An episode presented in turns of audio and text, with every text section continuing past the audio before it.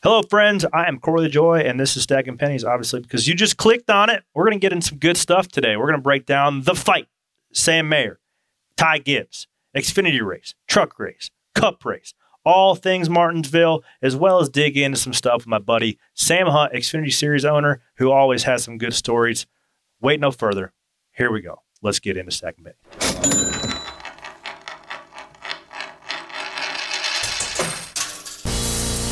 Stacking them deep, selling them cheap. It tastes like gasoline, rubber, and victory. We're just out here stacking pennies.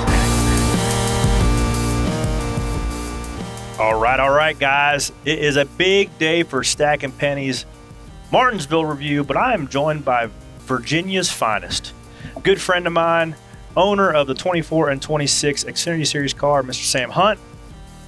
What's going on, guys? Happy to be here, especially with some familiar faces. Yep, happy to have you part of the show for the opening little bit to uh, catch up on what's going on over at Sam Hunt Racing LLC Enterprises, as well as always Pit Road Boats and was analyst Ryan Flores. Way nicer to have Sam here than Merriman. No doubt, but unfortunately, Big he is in the he is in the bathroom, uh, waiting to jump back in. In the next segment, we will get to his ice cold take shortly. And last but not least, as always, Mr. Chuck Bush. Hey, yeah, Merriman's up stocking the fridge with his ice cold takes. That's what he is right now.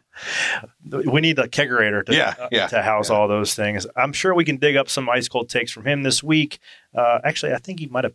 Did he choose the right guy that won the race? He probably, I feel like he did a good job this week, but I think so. but no, but nonetheless, we have a lot uh, to cover from particularly the Friday night race at uh, at Martinsville. That was probably the most excitement of the weekend because they handed out five clocks this weekend. Chuck, five. five. They had one for the Truck Series winner, one for the Xfinity Series winner, one for the Cup Series winner, and two clocks to Sam Mayer's face. Oh. Sam Mayer or, or Sam Hunt rather. Well, Sam Mayer was on the podcast last week. He did not have He a good was. weekend. He was in contention to win that Dash for Cash hundred grand, uh, and moved the fifty four Tyrone Gibbs, and uh, you know stuff got a little crazy. You were there. You had a fairly long night with your twenty six Toyota Camry, uh, but overall, not just talking about Martinsville. How is it going? I think it's going as good as it probably could be. Like, take good with a grain of salt because it's so up and down. But I mean, rewind two years from now, and I, I feel like we've done a lot and we've come a long way. You know, a lot of good people have gotten involved, and we've grown a little bit and kind of stayed true to what we've always believed in and what I believed in. So I'd say things are good. I think things are looking up. You know, we've got good partners, you know, joining the team. We've got good drivers. Um, you know, it's it's obviously a, a rotation of guys, which is cool, but it's a challenge at the same time. Um, but no, things things are good. I mean, we just we led our first race at Phoenix with with John Hunter, which was really cool. Um, ran in the top five there, and you know, I've been pretty solid all year. So um, things are good. So we we spread the love often about just having uh, Cup Series winners on here. We had the Dash for Cash winner on Sam Mayer last week, but generally speaking, we don't really hear from other guys outside the outside the cockpit. So the fact that you and I are buddies had the opportunity to uh, to get you on the show this week, which I was super pumped up about. My favorite Sam Hunt story that's able to be on record is how you got your start in car owning because it was not voluntary. And it, it was also relative because one of the other characters in this story won the Xfinity race on Friday night. Shall you say the story or shall I say the story? Because it's one of my favorite ones. Yeah, I'll I'll give you at least my perspective on it. I know you were with me during the time, and our buddy Brandon Brandon McReynolds recites it anytime I'm around him because he was the other guy there. But no, basically, what was it? Ten years ago, we ran. What was it called? The Battle at the Beach. Yeah, it was. Uh, it was a short track race on the backstretch of Daytona International Speedway. You know, here's me. I've got my K&N car that we built at home, and it, it was a small, humble effort. I was a mediocre race car driver at best, but it was cool. Like it was live TV. It was national TV. Um, you know, for for me as an 18 year old, not knowing what I didn't know, it was really exciting. So we built this car. We went down there and um, you know practiced mediocre as expected. Um, but then in qualifying, you know, that was one of those races where half the guys made the race, half the guys didn't. It was a short track, so they only started 22, 28 cars. So really, for me, the ultimate goal was qualify for the race, which would have been just really cool. Which you did. I did. Yeah. Um, so we run our qualifying lap, make the race. Excited, you know, still, you know, probably made it by three spots. So reality set in that we had a long way to go. But um, So one, I'll, I'll continue the story. I'll take the ball and run. Yeah, take so one of the guys who did not qualify won the Xfinity Series race this weekend. Brandon Jones. He was driving for Turner Motorsports. Had all the stuff except the starting position because he didn't make it in on time.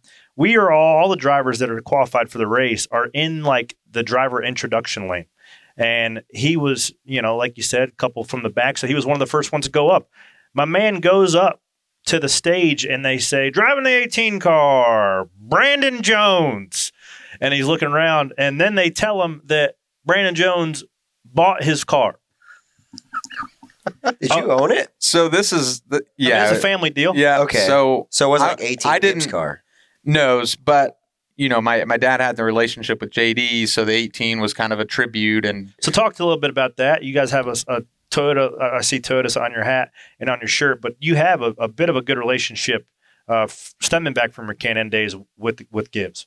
yeah. So a lot of people don't realize JD Gibbs was a defensive back at William and Mary University. Um, you know, back before the NASCAR days, and my dad was a college football player. Played at Tennessee Chattanooga. His best friend, you know, the strong safety. My dad played free safety. Russ Huesman. After college, they both moved to Williamsburg, Virginia. Russ was, I think, defensive coordinator at William and Mary. JD happened to be a defensive back. Uh, Dad helped out with the defensive backs, had player dinners, kind of a mentorship deal. Um, and out of that random group of defensive backs that were 19 years old, JD Gibbs was was one of those guys. So, um, you know, my dad got to know JD in a very non-racing football relationship, mentorship, and um, you know, JD obviously graduated, moved on with with his life in racing. We, you know, my dad wasn't a racer. I don't come from a racing family, so once I kind of caught the bug and things got a little more serious for me as a driver, that relationship kind of rekindled through Russ Huesman, who's now the head coach at University of Richmond. Um, so, you know, I was able to go down, talk to JD, go to him for advice, see how he treated his people, you know, how he went about his business, which was really cool, really special to me, and something I, you know, try to, you know, live out now as a, a car owner of a much smaller organization. Um, but yeah, so that's kind of where the 18 number came from. Eventually, we gave the 18 number back to Ty when he got to the, I guess now ARCA Menards series. Um, but that night, it was not me in the 18. Um, it was it was Brandon. So uh, I actually didn't have a phone or any sort of communication on me. So I went across the stage and and they didn't say my name, and I figured they had just messed up the lineup or the the rundown or whatever you call it. So I kind of dusted it off and said, okay, let's just go back to the impound where the race car is. It's about time to strap in. Um, so I walk over to the impound and I see legs hanging out the windows of the car. I see seat molds on the roof. Um, still have had no communication from anyone Probably Uh, not a good sign. of what's going on.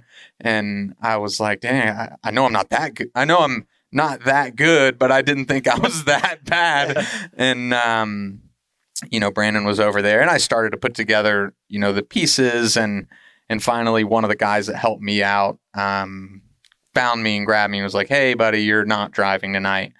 And, uh, I was like, what do you That was the start of all this. yeah, I was like, "What do you mean I'm not driving?" He's like, "Yeah, you know, you're uh, you're sick for the evening. Um, you need to leave the facility, and uh, if you want to go to college, we got it paid for." Um, so Wait, they're going to pay me how much for this? Yeah. Yeah. wait, wait. So I can go to college and not race. Okay, and okay. and that is how Sam Hunt Racing started. You had a well, okay. Fast forward from that moment. Yeah.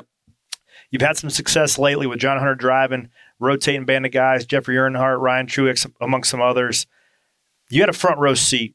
Did you have a front row seat to the Ty Gibbs incident this weekend? I did. That was um, kind of the highlight of our weekend. You know, we got I think wrecked- that was the highlight of everybody's weekend. wrecked two or three times. I hated it for Derek because he, he actually drove a good race, but you, you know how it goes there. So we're we're halfway demoralized. Um, but then the camaraderie in front of our pit box started.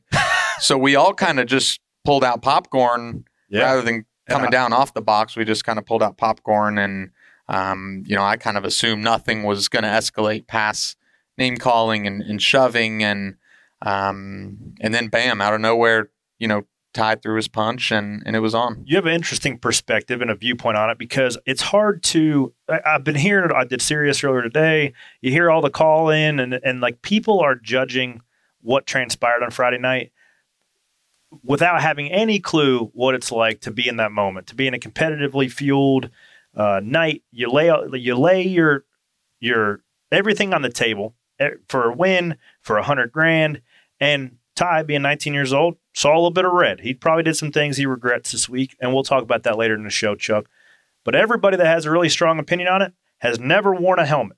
What is your opinion on what transpired? Yeah, so obviously I was a football player, um, played my entire life, and actually had an opportunity to go play the Naval Academy, and, and still thought I was going to be a race car driver. So made that wrong decision. Um, but you know, we're we're taught as football players like never take your helmet off. You know, into the game, shaking hands, helmet's always on, um, in case something were to happen. What I what I saw was, you know, Ty went over, had words. Sam had words, came over and started pushing them. The only thing I did see is Ty kept reaching for his Hans device, like he was Trying to get it off. he it was off. trying to get it off, and it was just push after push, and it was like finally, he was like, "I don't care that the helmet's still on. Um, I'm swinging." So if you look at the footage, and Janie Buford caught this on camera, when they get out of the car at first, when Ty goes over to him first, Sam has taken his helmet off, and Ty reaches over and shoves him as he's taking his helmet off. And that's what sent him back, Back over. after Ty. So that first shove is one of those like, all right, he's taking his helmet off to talk it out. Yeah. And then you shove him then. Like with don't wanna- football, but see, with me, okay. it's like, all right, there's a difference between if both have their helmets on, it's okay. If one's helmet is off and one is on, then it's like you've got a defenseless person here, and he went after him when he was taking his helmet off, so he's in a defenseless position in a sense. Yeah, I think I think they saw red. Like I think I think Ty saw red. You know, everything else, logic, whatever it was, went out the window, and and it, it was on from there. Um, Dude, there's a lot on the line. I mean, you're racing for a clock now. Everybody has to take into context how Ty thought the entire last lap or turn three and four went. He can only see through his windshield. He doesn't have the upper outside lens view that we're all all of us else are watching, right? Because the one, the 10 actually hit the one into the 54, started the whole thing. And then they get hooked together. The one and the 54, right front, left front got hooked together. They both stuffed it in the fence. So Ty thinks that he just got run all over and not know the full picture. And then the snowball starts rolling out. He's again. also frustrated because the, the restarts before, you know, the one car was almost like if you listen to the radio, the one car was almost more concerned with driving into his door than he was racing him in turn one. Yeah. So there, so there was frustration there, but and those guys have, have been racing together for four or five years in the ARCA They've- series. yes, and they've, they've been got they've had run A long before. history. Yeah, Long history. yeah. Yeah. I mean, they're like twelve years old. They've been racing since they've been seven. the one the one problem with Ty Gibbs and and uh, you know we've seen a little bit working with Austin and you hear Dale Jr. guys like that talk about it, right? He doesn't get the benefit of the doubt because of who he is. He's got He's a 19 year old kid. He is strongly uh, like outdoing what he should be. He is he is very good, Mhm. and uh, he because of who his grandfather is and the situations and the circumstances that he's afforded. People don't give him the benefit of the doubt, and he's almost not allowed to mess up like that. You know, Sam Mayer is afforded. You know, Sam Mayer ain't never ha- had to want for a meal in his life either. You know, he's they, they, he's he's Yeah. made it here financially for sure. So, but he's not looked at that way, right? I think there was there has been talk like, well, you know, he didn't take his helmet off because he never had to buy a helmet. Yeah, I get that. Sam Hunt never had a buy, or Sam Sam Hunt had to buy a helmet. Sam Mayer never had a buy a helmet either. So, yeah. And I don't want to get too far into the weeds with that. Yeah, I don't. I mean, I'm not trying to look that way. I'm not Yeah. trying to like talk about people buying their rides No, or no, anything. no, but he's no. but you, you're in the same boat. Well, I see the I see Same the same stuff with Ty, and you know, Coy and I have become friends now, and like Ty works super Yes. super hard, regardless of your opinion on this or whatever. Behind the scenes, Ty is working as hard as anybody I've ever seen. Um, he's a good person. You know, Noel, my wife's father, fought cancer, you know, hard the past year. Um, and Ty, someone that, you know, relatively doesn't even know our family, was constantly checking in, checking in on her, checking in on a family that, you know, he, he really didn't even know. So um, he, he's a good kid. He works super hard. But again, with both of these guys, they're they're 19. Remember when Oh, No doubt. I remember They're when kids. us three were 19? It's Yeah. Well, you got to look at too, like the emotions of that moment, right? They're they're in the car for a long time. There's a long red flag. Ty dominated that race. He it was his to lose, right? You're you're talking yourself through how you're gonna how you're gonna win it, what you're gonna do on the restarts, especially a guy like that that puts the work in. Already got the spot plan. picked out for the clock in the living room. he's got a plan. That's a big race that you want to win. Like you want that clock, and it didn't go his way. So obviously he's frustrated. I think the thing that NASCAR is more mad about is the the retaliation after the race where they were running into him. Then when he ran into him on pit road again. yeah, they frown upon that. I did see an official go down and Yeah. get loaded up in an ambulance. Which they, and that's another aspect of it, not the official per se, but you hear in the audio of, of all of these videos, people egging them on too. Yeah, Like saying, don't take his, like, Mm. you know, you're hearing all of that at the same time while your blood's up. Like, what do you, as a 19 year old, what are you going to do in that situation? If you hear somebody say, you'll hit him, You go ahead. you're going to hit him. Like, I mean, I, right, wrong, or indifferent, at 19, somebody tells you you're not going to do something, you're probably going to swing. dude, that's a tough spot for like a crew guy, right? Because Yeah. you're because you're as amped up as anybody. You work on the car, and it's like I learned a lot from the Keselowski, Jeff Gordon thing, seeing people jump into that, and like the camera don't lie. Yeah. right. You saw a lot of people that that lost jobs or opportunities because of the way they handled themselves in that situation. That maybe had gotten let go from Hendrick and wanted a job at Penske, and they didn't get it because of that.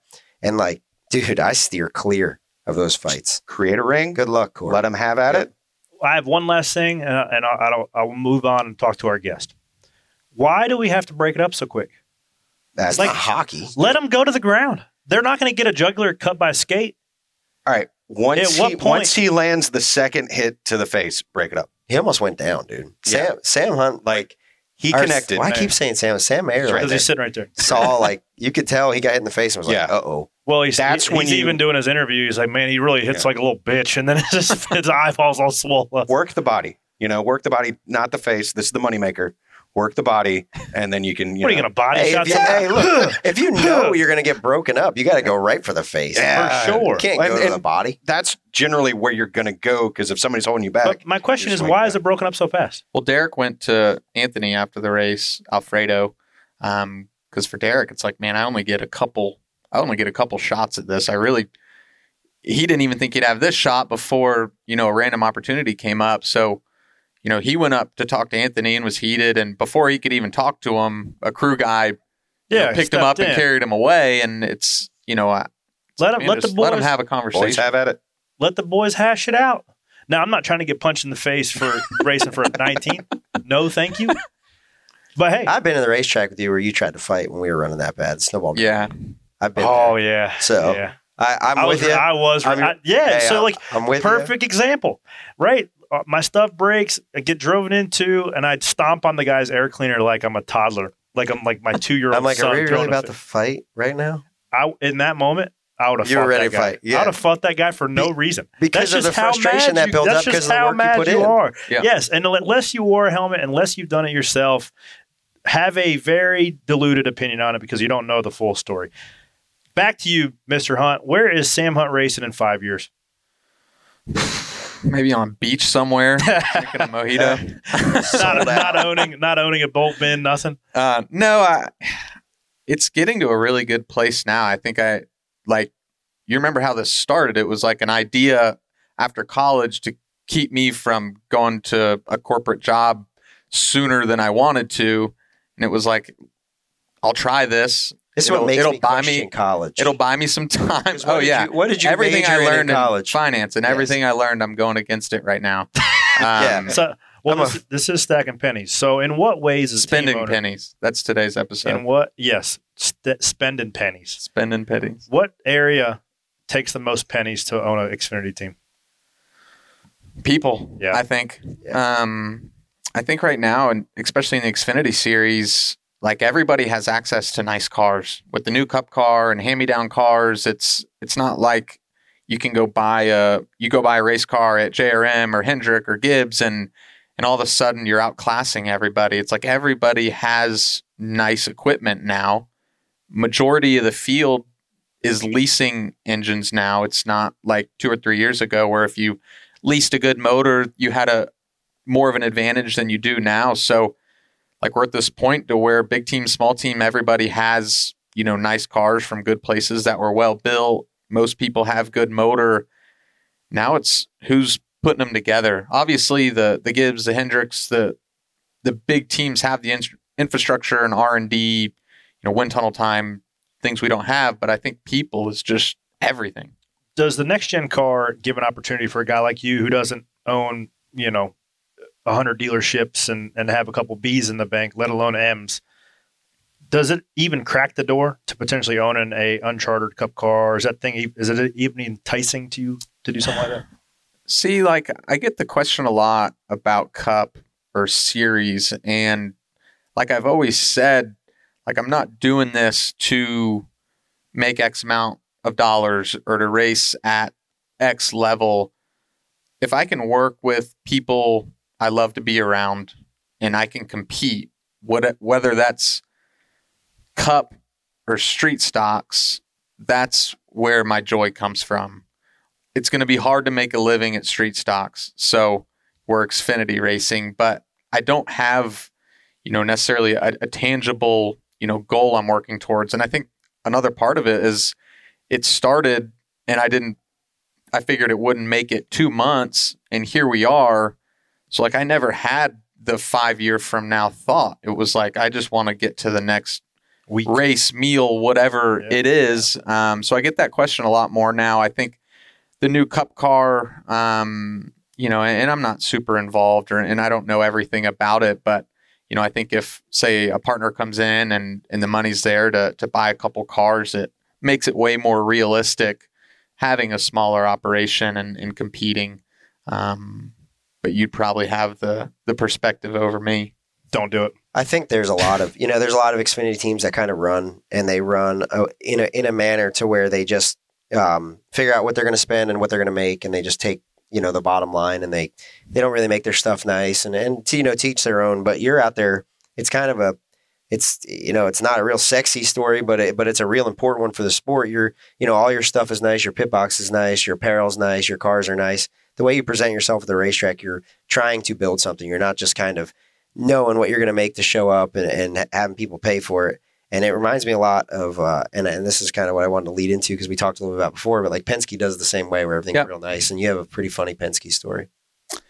Yeah. So, um, and I really haven't told this story, but maybe to my wife and a couple others. But um, And now all all three listeners second. yes, yes. Um, Ten. so Okay. I think it was my first Xfinity owners meeting.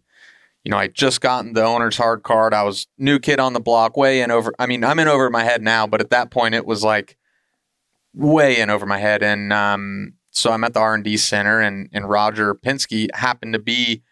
That was, I, I think, the one and only time I've ever seen him at an owner meeting at the R and D center.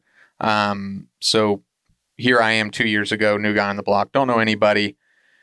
And Roger comes up to me and asks if I could get him a cup of coffee. So he thought I was the intern working at the R and D center, um, and that's what I did. I went. I said, "How how do you want it? Black coffee? You want cream and sugar?" And I I I didn't even think twice. I just went to the coffee maker, made a cup of coffee, brought it to him, and said, "Hey, by the way, I'm my name's Sam. I'm starting a Xfinity team, and I'm you know going to be racing against you, you know, this year." Enjoy It your was a- Yeah, it was a great icebreaker, and he he really enjoyed it. It seemed like. So, what were you wearing that made him think that you were the end? Like, what'd you have on? I think at that time I just had a like a black polo on and some khakis. It was maybe even like pre logos embroidered on our shirts. So it, it was a pretty generic fit I had on. Um, so I, I didn't blame him one bit, and I'm almost glad he thought I was because So does he laugh when you say, "Hey, Yeah. here's your coffee"? Yeah. yeah, no, I, Like, Like- give me a Triscuit. I was like, do you want me to cook you a steak or like, That's fine. um, Here's but it, it was really cool because it was, you know, you, you see, you know, people like Roger Penske or Joe Gibbs, and it's like, man, what, how do I break the ice? What, how do I talk to these guys? And uh, he did it for me. So it, Yeah. it was like an easy segue into a, a nice, lighthearted Maybe conversation. he knew. He knew. yeah. I'm Uh, gonna, it's a I'm gonna test. yeah, Yeah. yeah. It was a test. He was you're like, the new "Don't owner. do it. I'm gonna Yeah. I'm gonna break this guy in. Yeah. yeah, it's like a rite of passage. yeah. Yeah. Go get Roger's coffee. and from there the the projector on the screen it was like step brothers when they do the like the investment opportunity video it became me selling to roger like Yeah. I have this great opportunity. Yeah. Who do you think, hypothetically, Chuck, if there was an owner meeting back in 1973, who would be the owner that would ask Roger Penske to get him a cup of coffee? Mm, see, Leonard Wood, maybe? Leonard, I, I, you No, had a those good one. guys. Those guys, like, Got their own coffee. no, they were like, um, like they talking to Eddie and Leonard and them. They they really respected Roger when he because they were almost the same age. okay. So like they. I'm trying to think of older guy, not Yeah, like a like not a- like a knock on anybody. like a No. Lee Petty. yeah, like somebody like when Roger was new to the Yeah. block. Yeah, Smokey Yunick. Yeah. Red Byron, Will's grandpa.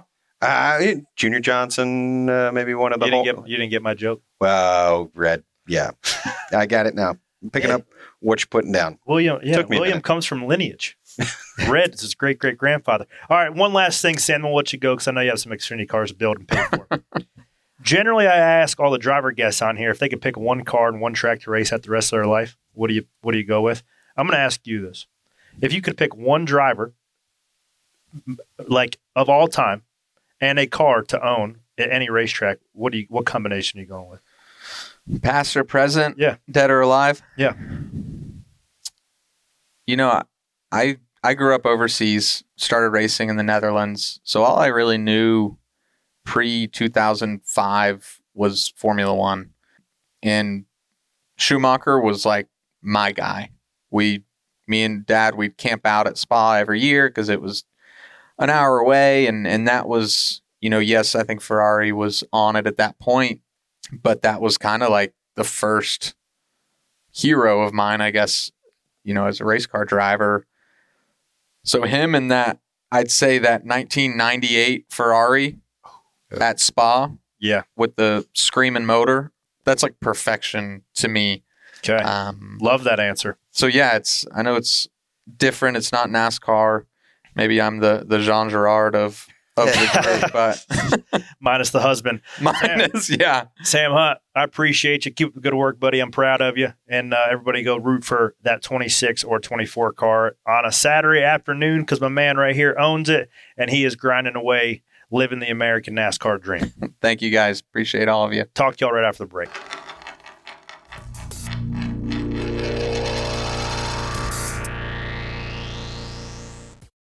This is it. We've got an Amex Platinum Pro on our hands, ladies and gentlemen. We haven't seen anyone relax like this before in the Centurion Lounge. Is he connecting to complimentary Wi Fi? Oh my, look at that, he is!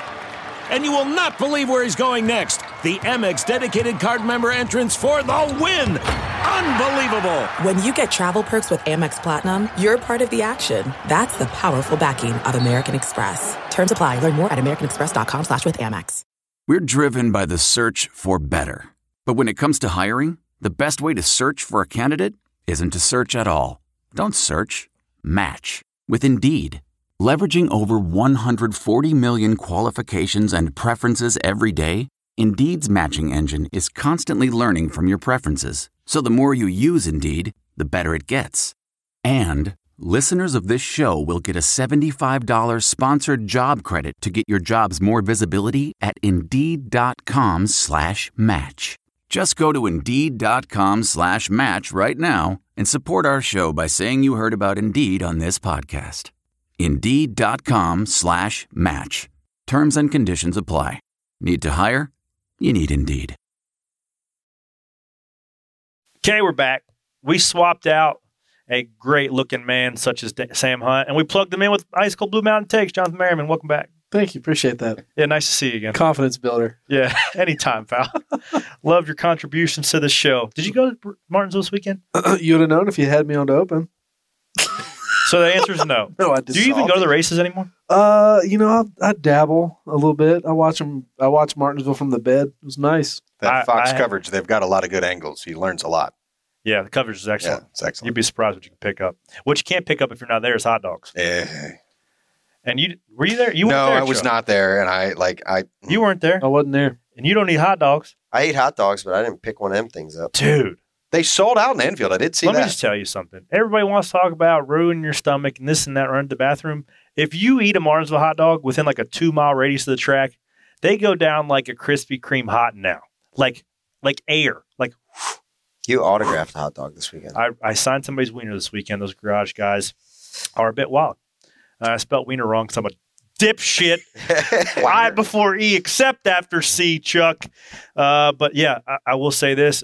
Uh, I will admit to you guys that I ate four hot dogs after the race. One of which, you know, I was stress eating because we ran terrible. Two, because once they just start going, you can't stop. I felt like Kobayashi in my truck on the way to the I was house. gonna say, did your your the troubles from the day just melt away as you started eating those hot dogs? Yes, one for every 100 laps of sorrow. This I is needed one more. three. Like David, Yeah. like David Pearson taping gum to his dashboard. Uh, of course, he's got hot dogs in there. It's like, oh, 100 laps. Here's another Bro. one. They you- tasted better than I remember. Could you do that? No, because you'd have to like puree it. Oh, to it would into not be You're good because, you know- open face helmet maybe Ugh. you could get by with like duct tape and hot It's like dogs. Dick to the- trickling a cigarette. Yeah. Corey's just feeding hot dogs through the visor. No, thanks. My favorite Wood Brothers story is like them taping the gum up there Yeah. and the cigarettes, and because he had his routine of Yeah. It's every Cigarette? every 100 laps Yeah. or whatever. Yeah. I had to do that for McMurray once. Tape cough drops Oh, down cough his leg brace. Yeah, That's that's a a real leg thing. brace. Yeah, he was sick. Did he have Vegas. COVID? Um, no, I think it was pretty much well before that, like 2007. Swine flu. yeah, Def- mo- SARS, maybe. yeah. Oh, we're Oh, boy. going down We're going. We're road. going. Weird. Let's get this thing back on the Back rails. I, I do have a hot dog hot take. He has a hot dog. Oh, If you if you just go to the hot dog stand and get a hot dog plain or put ketchup on it, It's not the it same. doesn't count. No, it You're not doesn't. eating a Martinsville hot dog. Right. You're just then I'm eating a out. hot Then. I'll never eat on Martinsville. That's fair. It's got to have the it's got to have the chili, the onions, and the mustard on it. And wrapped in the tinfoil for a minimum of 15 minutes before you eat it. no, Yeah. see, you don't want them soggy. You want them fresh. But there is a difference, though. There is a difference between the garage hot dog stand and the fan hot dog Yes. stand. Infield hot dog stand is far superior. I agree with that 100. percent I don't know if they keep the dogs on the grill a little longer because they're, they're- not because they're, they're- not turning over Yeah. as fast. Crew guys, crew guys are like, you know, you want to talk about hot dogs per gallon, hot miles per hot dog or whatever. Their MPH is extremely low and inefficient. They go through a lot of hot. If I ate one of them hot dogs, I'd look like that Xfinity restart. There's, my stomach would be wrecked. Everything. Just It's a great transition. That's- It, Yes. it My was. Let's type. get into the stuff Yeah. that y'all tune in about uh, because the action was on the track as well as on pit road. Uh, we got into the fight a little bit earlier in this first segment, but uh, Merriman, what did you think about the interaction? Loved it. Loved every minute. Don't care if he had his helmet on. Nope. Don't care if he had his helmet off. Nope. Somebody got punched in the face. Yep. We had a hell of a race. They had something to race for, hundred thousand dollars. And uh, yeah, I'm pretty fired up about the whole thing. Well, two guys going hard for it. Sam Mayer joined us on the show last week. He was close, but not close enough. He actually got shipped by Landon Cassill into the 54, and both those guys got hung up. And AJ Allmendinger come and stole that hundo grand. So he's eligible next week. I don't know who the other three guys are, to be honest with you.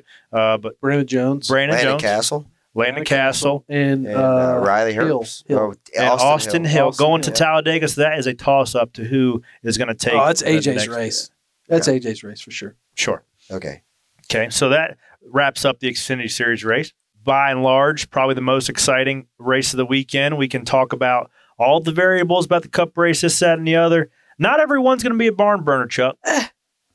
Hang on. He looks like he's got something. Oh, it just burns me up so bad. Yeah, What? Go ahead. Oh, I, want to hear what burns you up. Let's go. What Eh, grinds your gears? Every What burns your biscuits? Martinsville spring race is the same. They're not as exciting as the fall race. It's unreasonable to put that expectation on it because you're racing for an opportunity for eight guys to get cut down to four to go to a championship, right? So the stakes are not as high. And the Xfinity race the night before set us up for that letdown, anyways, because you had guys racing for $100,000 and you had people fighting. On top of that, I also don't understand why the end of the stages were so damn good and people were bumping each other and moving each other out of the way and the cars could get to each other and put put moves on people and then people say you can't drive them at the end of the race. It just doesn't doesn't compute in my head, doesn't make sense. Please set me straight, Corey. Well, there is this there is this overarching thought or myth that whatever whichever way the Xfinity Series race goes, if that goes wild and crazy and they wreck a bunch of cars, the Cup race is going to go the exact opposite. If the Xfinity race is fairly calm, the the Cup guys are sitting in their bus watching it, then they go out and pull the pin on the next day. I believe that's just coincidental, and I don't think it's related unless it's on a speedway. I do think there's something to that because guys are like, "Oh, hey, cars are driving good. Uh, let's go make some moves." Now, if you see the Xfinity race go wad up 35 cars lap 10, usually the Cup guys are a little more cautious. I will say that's the case for Speedway. Not so much for Martinsville. Uh, we can get into why I think that there was limited passing. The biggest reason is because everybody has the same parts and pieces. There's not a big disparity in, in speed now. So if everybody's running relatively the same speed within one or two hundreds, you're not going to pass each other. Like that's just what it is. Tires Good, bad, or indifferent. Tires were hard, right?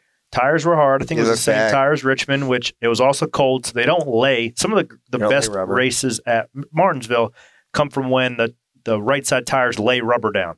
That's what makes guys have to open their corner up, wait, drive straight up the corner, and you have a couple different varying lines to make some disparity between center of the corner speed and straightaway speed. We didn't see that. It was locked down, 400 laps of, of gripped up, heavy, and the Hendrick cars came out of the gate strong again. William Byron gets his clock. But you have people passing and bumping the leader to try to get a lap back at the end of the stages. Like the end of those stages, if you go back and watch them, the end of the stages were exciting I want to forget about it. and they were good. Yeah, I wanted to forget. Yeah. I mean, That's you what I get so where- frustrated with Where was where did William Byron make the pass for the lead? on pit road. Oh, jeez. Oh man, guys. see this. What do you think about maybe taking the diffuser off at short tracks? Would that help anything? I've, I've heard that take a little bit. I, I mean, don't know. That, like that's that's stuff that you know you got to understand. This is their first year with a car going to a track with the concrete corners and stuff. And if you look at 2008, when it was the first time we went to Indy with the COT car, it was a debacle, right? So you don't want that. I'd rather take a 400 mile race with green flag stops in Martinsville than pitting every 11 laps and people destroying their race cars because the tire was too soft. So that is, we've learned from those mistakes. And yeah, I mean, I've done green flag pit stops in Martinsville before. It's nothing new. It's It is nothing new. And- I don't love shifting though. I'll just go ahead and bring that up Your out hand- of left your field. hand hurt? Well, see that blister right yeah, there? oh, yeah. That is a real life blister, Chuck. Ooh, Nobody makes me bleed my own blood. You but gotta Martinsville did. clearly the race car did. Clearly did four four times a lap for 400 laps. Well, my, I was like seven laps down. So 392, uh, 393 laps. That was a lot of shifting, which I think that played into uh, the lack of passing too, because it allowed some guys, uh, every, it allows everybody to miss the corner slightly and to just push it down in gear and recover. Uh, because Martinsville is a place where your center center corner RPM is crucial to how much you launch off the corner, and the fact that you could push it down a gear and you had the jump and you didn't have to be so precise with how much throttle application, how much brake pressure you had in the middle of the corner. I think that was a slight factor into it as well. So how they fix it? Rear gear. Just a drop gear. Um, you know, we brought a six. 620 rear gear there for the last two or three years, and the fourth gear was a 580. The third gear was a 700, so there was nothing in between. I think the NASCAR can look at that going back uh, and close that gear ratio because I don't think they want people shifting either. Well, and that's the thing too that makes me so that really gets me so irritated. It's like it's our first time going here. Like you don't think that they're going to look at some of this stuff and tweak it for the. It's the first year of this car, the first time they've been on this Yeah. track. Like you're damned if you do, damned if you don't. Yeah. If it wasn't that, they'd be fussing about something else. It just I don't know. It just gets old to me. That's why I get off Twitter. I agree with you, Hunter. Like, If Joey Logano roots William Byron out of the way, is a good race. Absolutely. Everybody freaks If out. and if the Xfinity race didn't have the fight or the hundred thousand dollar drama at the end, people would make fun of it for being a shit show because there's so many cautions. I generally have like Twitter up when I'm watching the race just to kind of see what's being said. And like people are like, oh, this is a snooze fest already. And it's like, you know, last stage, if something happens, you're going to forget all about that. And Just even, gets old. and but with this race, like you said it, these happen. These races happen. And majority of those cars walked away unscathed, and you don't have to. So for teams, is that not a good race? I mean, if You're not having to repair things. it's for for me. Like I ain't Yeah. got a dime in it. I'll fix it if it's broke. But like I, I've never been to Martinsville and done three stops in the Cup Series. Like that's a place you go. You think you're gonna do eight stops. Yeah. It's it's somewhere that's really challenging the pit. Um, we were in pit stall two, which is hard, like, one of the hardest pit boxes there, and we, we had a really good day. And I, you know, I was I was upset because I thought we were gonna pit there on that last caution. and We didn't because we wanted another one. It's always good to good to like want more, but uh, but yeah, when it when it dips down into the 30s, man, I was ready to get out of there. and that Martinsville always there's always Martinsville, Bristol. There's always one where like something bites you with the it's either cold, Yeah. snows, sleet. Mountains, man. Yeah. My hair was like a snowflake catcher before the race. I had like tough people were sending me pictures of like snowflakes in my hair. It's like a dream catcher, but with snowflakes. Let's go on and throw a little uh, love over to Hendrick Motorsports because they've won half the races this year, Chuck. And they dominated that race. They dominated Yes, that race. How did the nine car get back, lose track position? Uh, once he lost the lead, he just wasn't very Yeah. good. Mm. Yeah, That was one thing they were talking about on backseat drivers earlier this week is that the difference between Chase and Byron was that Chase or Byron was constantly up there in, in second and was able to make the moves he needed to make on the track. When Chase got Meyer back, he just wasn't able to yeah. get back to where he was. That's a what dang- Blaney said too. It's a dangerous thing. What? William Byron being a multi-time winner in the sport. How's that dangerous? How's it dangerous? It's dangerous for everybody else holding the steering wheel. I think Why? because I think he's cracked the code with Rudy and he's figuring something out. Because look, and I don't mean this in a in a bad way, right? Like the Is he, dude, is he a locksmith? he's a robot. He can. Re- I feel like he is. He can repeat every. You know what I mean? Like he just gets in a rhythm. He'll hit everything. Like he just seems like the type of dude who's like perfect and doesn't make a ton of mistakes once he clears it and doesn't make mistakes. I think that uh, I think that he is a next gen driver of sort, where he is like probably the first prominent guy to have success in the Cup Series that started on iRacing, Yeah. on a computer. You know, like I do think that is what driving on the computer with no feel in your butt. Ha- you have to be precise with your visual cues. So I think this car really warrants consistency, like to your point. And William Byron has enough confidence now. They've got the cars handling well, and the three-year rule is what everybody always says about how long it takes for you to figure the Cup Series out. I believe William Byron right is right in the thick of that. Uh, so And I don't mean anything bad by calling him a robot. I just mean he's like no, no, he's he very is. No, consistent. Backtrack. yeah, yeah, Don't don't backtrack. yeah. Don't I mean stand by your word. no? So, but what the other thing he's doing is racing a lot more, right? Yeah. He's racing super late model races. He won at uh, New Smyrna and he won at Hickory. He won- Spire truck race. Spire. Yeah, I was he just say how the important truck race. was that truck race on Friday? I mean, you look at you know he Didn't hurt. won, he won the truck race in that thing, and then he won you know on Sunday. You look at Alex Bowman about won the truck race at COTA in that thing, and about won the the uh, Cup race on Sunday. But yeah, I, I wonder. And that he, he announced today that he's running a dirt late model uh, this Thursday Work for Jelly at Kyle Larson's deal. So So is he, he's going to be able to tell twice as much time now because he's got two of the grandfather clocks. Hmm. Shut up. that was a terrible joke. huh. Terrible joke. Except one. What else we got from Martinsville? We're going to get into Bristol dirt here after pit road boats and woes. We got a couple different things: Mechanix Wear stats and Red Byron's grandson William Byron of no winning the race off pit road. Huh? of, of no relation. Just so So is he like next gen Bill now? Like is that his uh, Wild Bill. Wild Bill? Yeah. Next gen cowboy. I'll tell you what, I, I'd have lost money if if uh, I picked what Hendrick driver would be winless right now. That's for sure. for sure. Awesome chase from the same place. Looking for that first win. Does he find it this weekend at Bristol, Merriman? No. Huh? He is the points leader though, so it hasn't been terrible. Well, that's like perception is is bizarre, right? Yeah. Oh, Chase can't close. Chase can't do this. Chase. The dude's winning stages, and the dude's leading the damn points. Leading And points. Yeah. You look at the tracks coming up. well, you look at. I, I saw a stat today of the fastest laps like over the race, and the two guys that have clocked the that have the best average are Blaney and Joey Logano. They just got to put it together. Right, two guys that haven't won a race yet. But you got like what? Tal- after Bristol, Talladega, Dover, Kansas, Charlotte, Darling. Darlington's in there. Darlington. Like these are all places like if Chase doesn't have a win by July, We go to 27 then road I yeah he's okay I'm I'm Yeah. raising a red flag. But like right now with the way the competition's been, I'm not worried about him at all. He will get a win. I sat through enough seasons watching Jimmie Johnson kick everybody's ass after going through a slump. Playoffs hit. Yeah. All of a sudden, him and Chad just literally light a fire. Tony Stewart, Yeah. same type of deal. So, one thing I one thing I thought was impressive this weekend that might not get touched on is uh, Trackhouse struggled last week at Richmond. Looked like they were struggling again this week, and then Ross Chastain figures out a way to finish in the top five. So that that shows to me that that team is stronger, right? It's it's easy to be good when things are going good, but you know Richmond, it looked like okay, the streak might be over, and they, they ran not great all day, and to, to dig themselves out and run the top five shows me that they do have you know what it's capable to go deep into the playoffs. Well, is it coincidence that the one car's top of the impact scores right now? No, and they've started off hot for sure. So obviously, uh, having a solid pick crew that gains you spots each and every stop can help you uh, get better track position, especially on a racetrack like Martinsville where it's hard to pass. So let's break that down right here in Boats and Woes after this.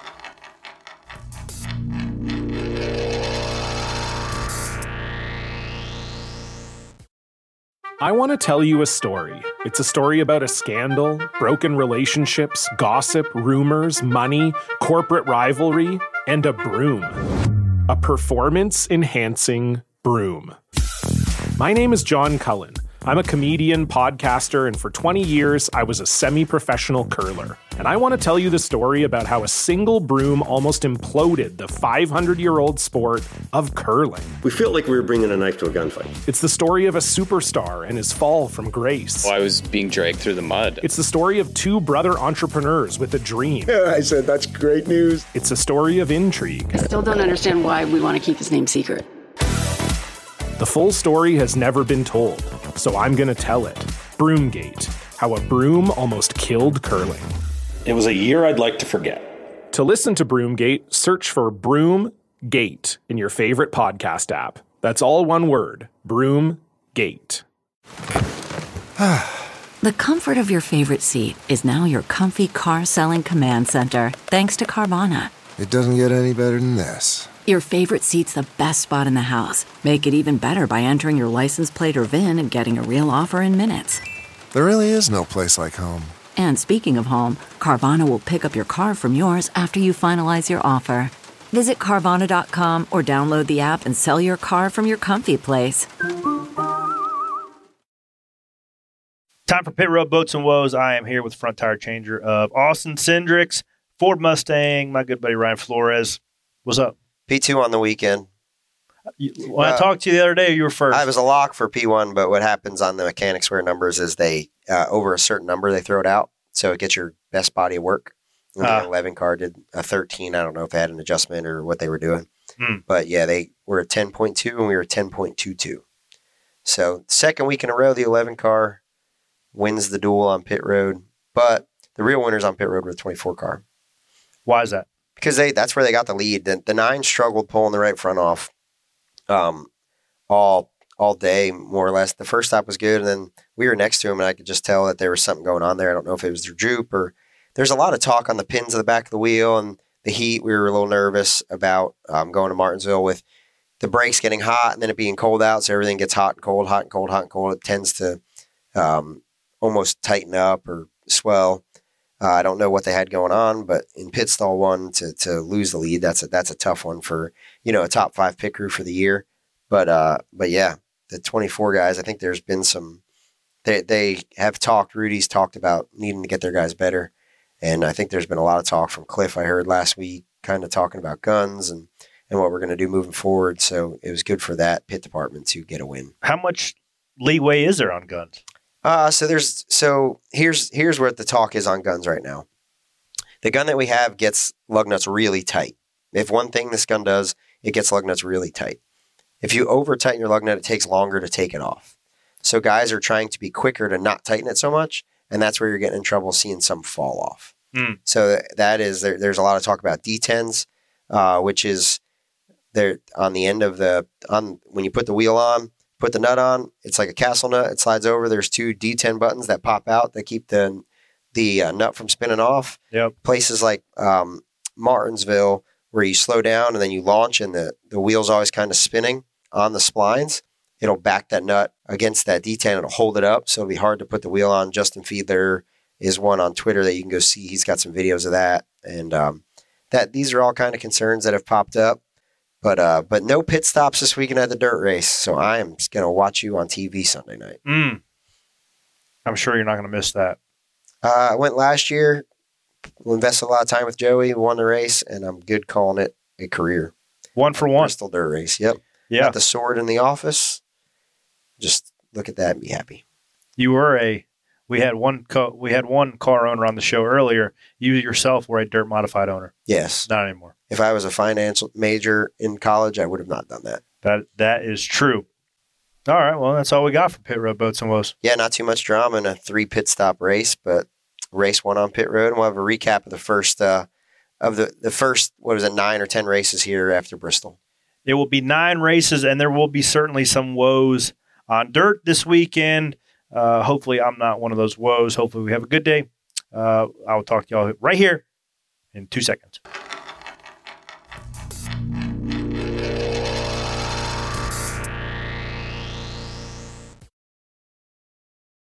We are getting dirty this weekend at Bristol Sunday night, Easter Sunday at 7 p.m. on Fox. Merriman, what are you looking forward to for dirt being on Bristol? Uh, I don't. I'm, I enjoyed it last year. I think you know the the reason we're doing it at night is the track will retain a little bit more water, won't be as dusty, will be a little bit more enjoyable for the fans. Um, but I liked what I saw. Liked what I saw out of the short clip we posted uh, on NASCAR social media channels of Friesen text testing the next gen car. Um, It looked like it was getting it. it, he was getting it. It was sideways. It looked good. So I'm just excited to see how it's how it's going to play out. I mean, I think anytime we have an unknown variable, I think the racing's always interesting. Doesn't mean it's good. Doesn't mean it's bad. But I enjoyed it. Yeah. I know some people don't like the experiment. I know some people want to move away from that. But I enjoyed last year. Looking forward to this year. Uh, trucks and cup. Chuck, what do you think? I'm in the exact same boat. Uh, like being there last year was one of the coolest uh, racing experiences that I've been a part of. Getting to watch it from just about every spot in that bowl, from on the ground in the turn in, in one and two to up in the highest part of uh, the stands up top, and got dusty as all all hell when it started rising. So the nighttime stuff, I think, is gonna It will help. I think it's going to make a fun show for the fans. You know, I'm excited to see what happens. It's going to be a hard Monday going to work. Yeah. Well, it'll be a late one for sure. It's Easter Sunday, so a lot of folks will have that Monday off. So how we will not. I will. I took it off. Uh, you will. I, I will be heading back from the track and doing some work. Well, obviously, there we have several dirt track heavy guys who continue to uh, cut their teeth on dirt while simultaneously running the Cup Series. Um, Kyle Larson is obviously the the most notorious one, but there are guys like Chris Bell, uh, Ricky Stenhouse, who runs runs a midget often, who finished runner up uh, at the Bristol race last year. Chase Briscoe is somebody I think people forget about being super savvy on dirt. Won the Eldora Truck Race.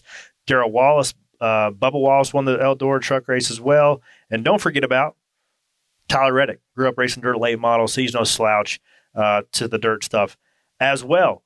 Out of those guys, without picking Larson, who do you think runs the best? I got somebody you didn't name. I'll throw in there. Who? Briscoe. Yeah, he did. named him. He said I- Briscoe. I literally Oh, did you? yeah, said he Briscoe. literally And said gave Chase him a- I Briscoe for a not 10 winning. second. Yeah, for, Sorry, for winning. I'm going to leave now. In your defense, you have to. you Sam have to Hunt's still listen. here. Do you name Austin Dillon? No. That's the one. That's the one I thought you were going with, Yeah. and I'd agree with that. Yep. So he won the dirt late model race at Bristol last year when we raced at about two o'clock in the morning. But he's no slouch. He ran dirt uh, World of Outlaw dirt late model Eldora winner too. Eldora Truck Series winner, the first one as well. So Has It- some momentum. has some momentum, strong run, third place, fourth place, Third place. third place finish in Martinsville. Sure, he's got the confidence high headed in there. I Is your confidence high after you butcher a restart like that though? Oh my god! What a I'm I'm I'm asking from a driver's mental perspective. If you botch a restart like that at Martinsville with a chance to win, what do you what do you botch What- about it? He spun the tires. He couldn't he couldn't get to Byron's back bumper. Well, you were on old tires, man. Sometimes you just. I mean, but what? rump it on with- But how how long does it sit in the memory bank? Like right until the paycheck hits. That first hot dog. Got to fail. First hot dog. fast. that's a fair question. I'm not trying to be. A You got to jerk. forget about it. No, I mean, that's something that be we a goldfish, learn. man. It's something we learn quite a bit. We talk with, you know, we have a sports psychologist we talk about. We talk about failing fast. Hey, we failed. Get over it. Next one's coming. Right? Pit stops. If you suck, you can't. every think day of my it. life. Today's April 12th. so Well, no, it's ours is fail fast. Yours is fail often. And Fail often, fail fast, fail cold. Um, well, let's just name the five guys who led some laps there last year. We'll keep an eye on them. Denny Hamlin led one. Kyle Busch led seven. Martin Truex, who also won the truck race the day before, he was strong, led 126. Daniel Suarez, who's my sleeper pick this weekend, and Joe Logano obviously was the one holding the sword at the end of the night. Do we think Logano? What's the chances of him going back to back, Joe? I he he's a type of dude though. Anything that's so out of the norm or weird, he succeeds at. Yeah. Clash, Bristol Dirt, doesn't matter. You put these damn things on Lake Lloyd, he's going to win the race. Well, he's running the truck race, so he's going to have a little extra seat time there. Going to be Yeah. more. He's going to be more prepared than he was last year. and so he's coming why off not? of he's coming off of a good if if you take momentum into it, he's coming off of a good run at Martinsville. I could I could see it. I don't I I don't think that's going to be I don't think he's going to win again. I don't think it's going to be back to back. I think you're going to get somebody new. I really like the Suarez pick. Like I feel like he's I feel like that this could be it. Well, Trackhouse certainly has been uh, building some fast cars, and they have figured out what makes these things have some mechanical grip. I, I think that car setup will be a big factor in who can, you know, make these things grip the dirt the best. Uh, there was a lot more than that than I expected last year in terms of just cars driving way faster than others. Um, so I think you're going to see some of that. Guys who have the best driving car, surprisingly, will be in contention to win. Uh, I don't think that's going to be, you know, uh, I don't think that's going to be unlike any other race anywhere else. So I think it'll be a good show. It's not the most excited I've been at going to a race, to be honest with you. I like Bristol with concrete on it rather than dirt, but somebody's going to win. Hey, you got a gonna get paid. shout out from Kyle Petty saying you could be a dark horse sleeper pick there, bud. But your your day ended early last year. Yeah, we got caught up because you literally couldn't see where you're going. Got caught up in a wreck. Somebody spun out and we clocked into them. But It's going to be a lot different this year, I believe. You know, it's going to be 50 degrees, may, maybe mid 50s when they race. When at night, when it gets Yep. cool like that, it pulls moisture back up through the track. It's progressive banked. Mhm. We have a different car, obviously. Last year, it turned. Uh, you know, I sat down in the corner and took slow motion video uh, through practice, and it kind of turned into like an old school bumpy short, like asphalt short track around the bottom. around the bottom. Who can Yep. be disciplined? Who can get their stuff to turn? Yep. And and that's why I think Joey was really good at it. Yep. So so uh so yeah, I think I think more dirt experience is going to help you this this go around. Be able to maneuver around. I agree. And reading reading the dirt to me is like reading braille. So I'm going to have to study up on that this week as much as possible to see which way the moisture and the grip goes. And that's all I got here on Bristol Dirt. Tune in this week to see who takes the sword at Bristol. Janie, penny for your thoughts. What we got?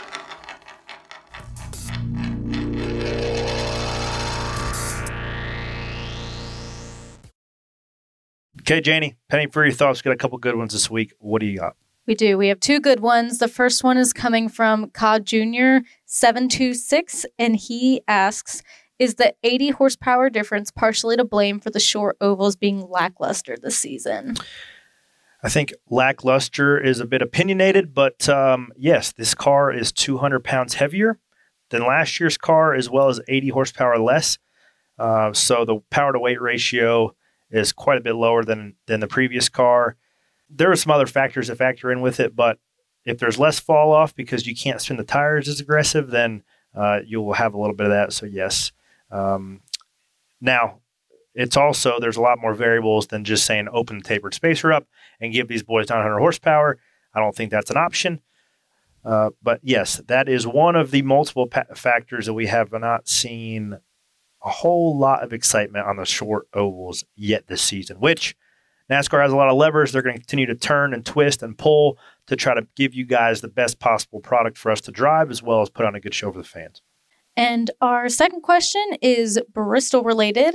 David wants to know what are teams doing in preparation for Bristol to keep the grill opening clean and free of dirt to avoid overheating the engine? I actually have no idea, but we are going to do some sort of segment on the dirt changes this week at the shop. I saw an email for that. So be on the lookout on NASCAR.com. It probably lives on the NASCAR YouTube page for what is going to change for dirt because there's quite a bit difference in terms of the uh, rocker boxes on the side. They're not carbon fiber; they're aluminum. The entire underbelly pan is aluminum and or the old splitter material, uh, just to protect that diffuser and some other stuff as Can well. you? Is it open to the teams what you do for grill opening and uh, inside? Because that's that's ultimately what took Kyle Larson out of this race last year. Before before he crashed? overheated. Yeah, and that's what that's down. why I lost track position because of the stuff they had inside their ductwork got caked with dirt. That'll certainly be something to watch because all the inlet for the engine as well as the radiator come through the front, and that's the first thing to collect some mud when the track is heavy. So hopefully, I am not the culprit of a clogged inlet. That would stink. Great questions as always. Keep sending them in. Penny for your thoughts. And one last thing, Penny Stacker of the Week is a big honor, Chuck. And this week, that honor goes to Cameron from Ontario, who shouted at me from pit wall while I was taking a lap before the race.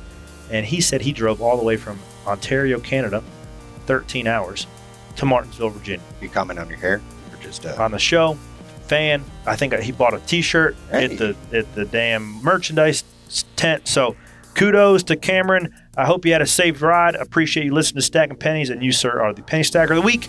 Make sure you tune in next week. You do not want to miss the 2022 throwback scheme on my hot rod. It is awesome. I'm pumped up to share it with you guys. Something we've been working on for a couple weeks now, and it looks smoking. So tune in right here for the release. You do not want to miss it right here on Stacking Pennies.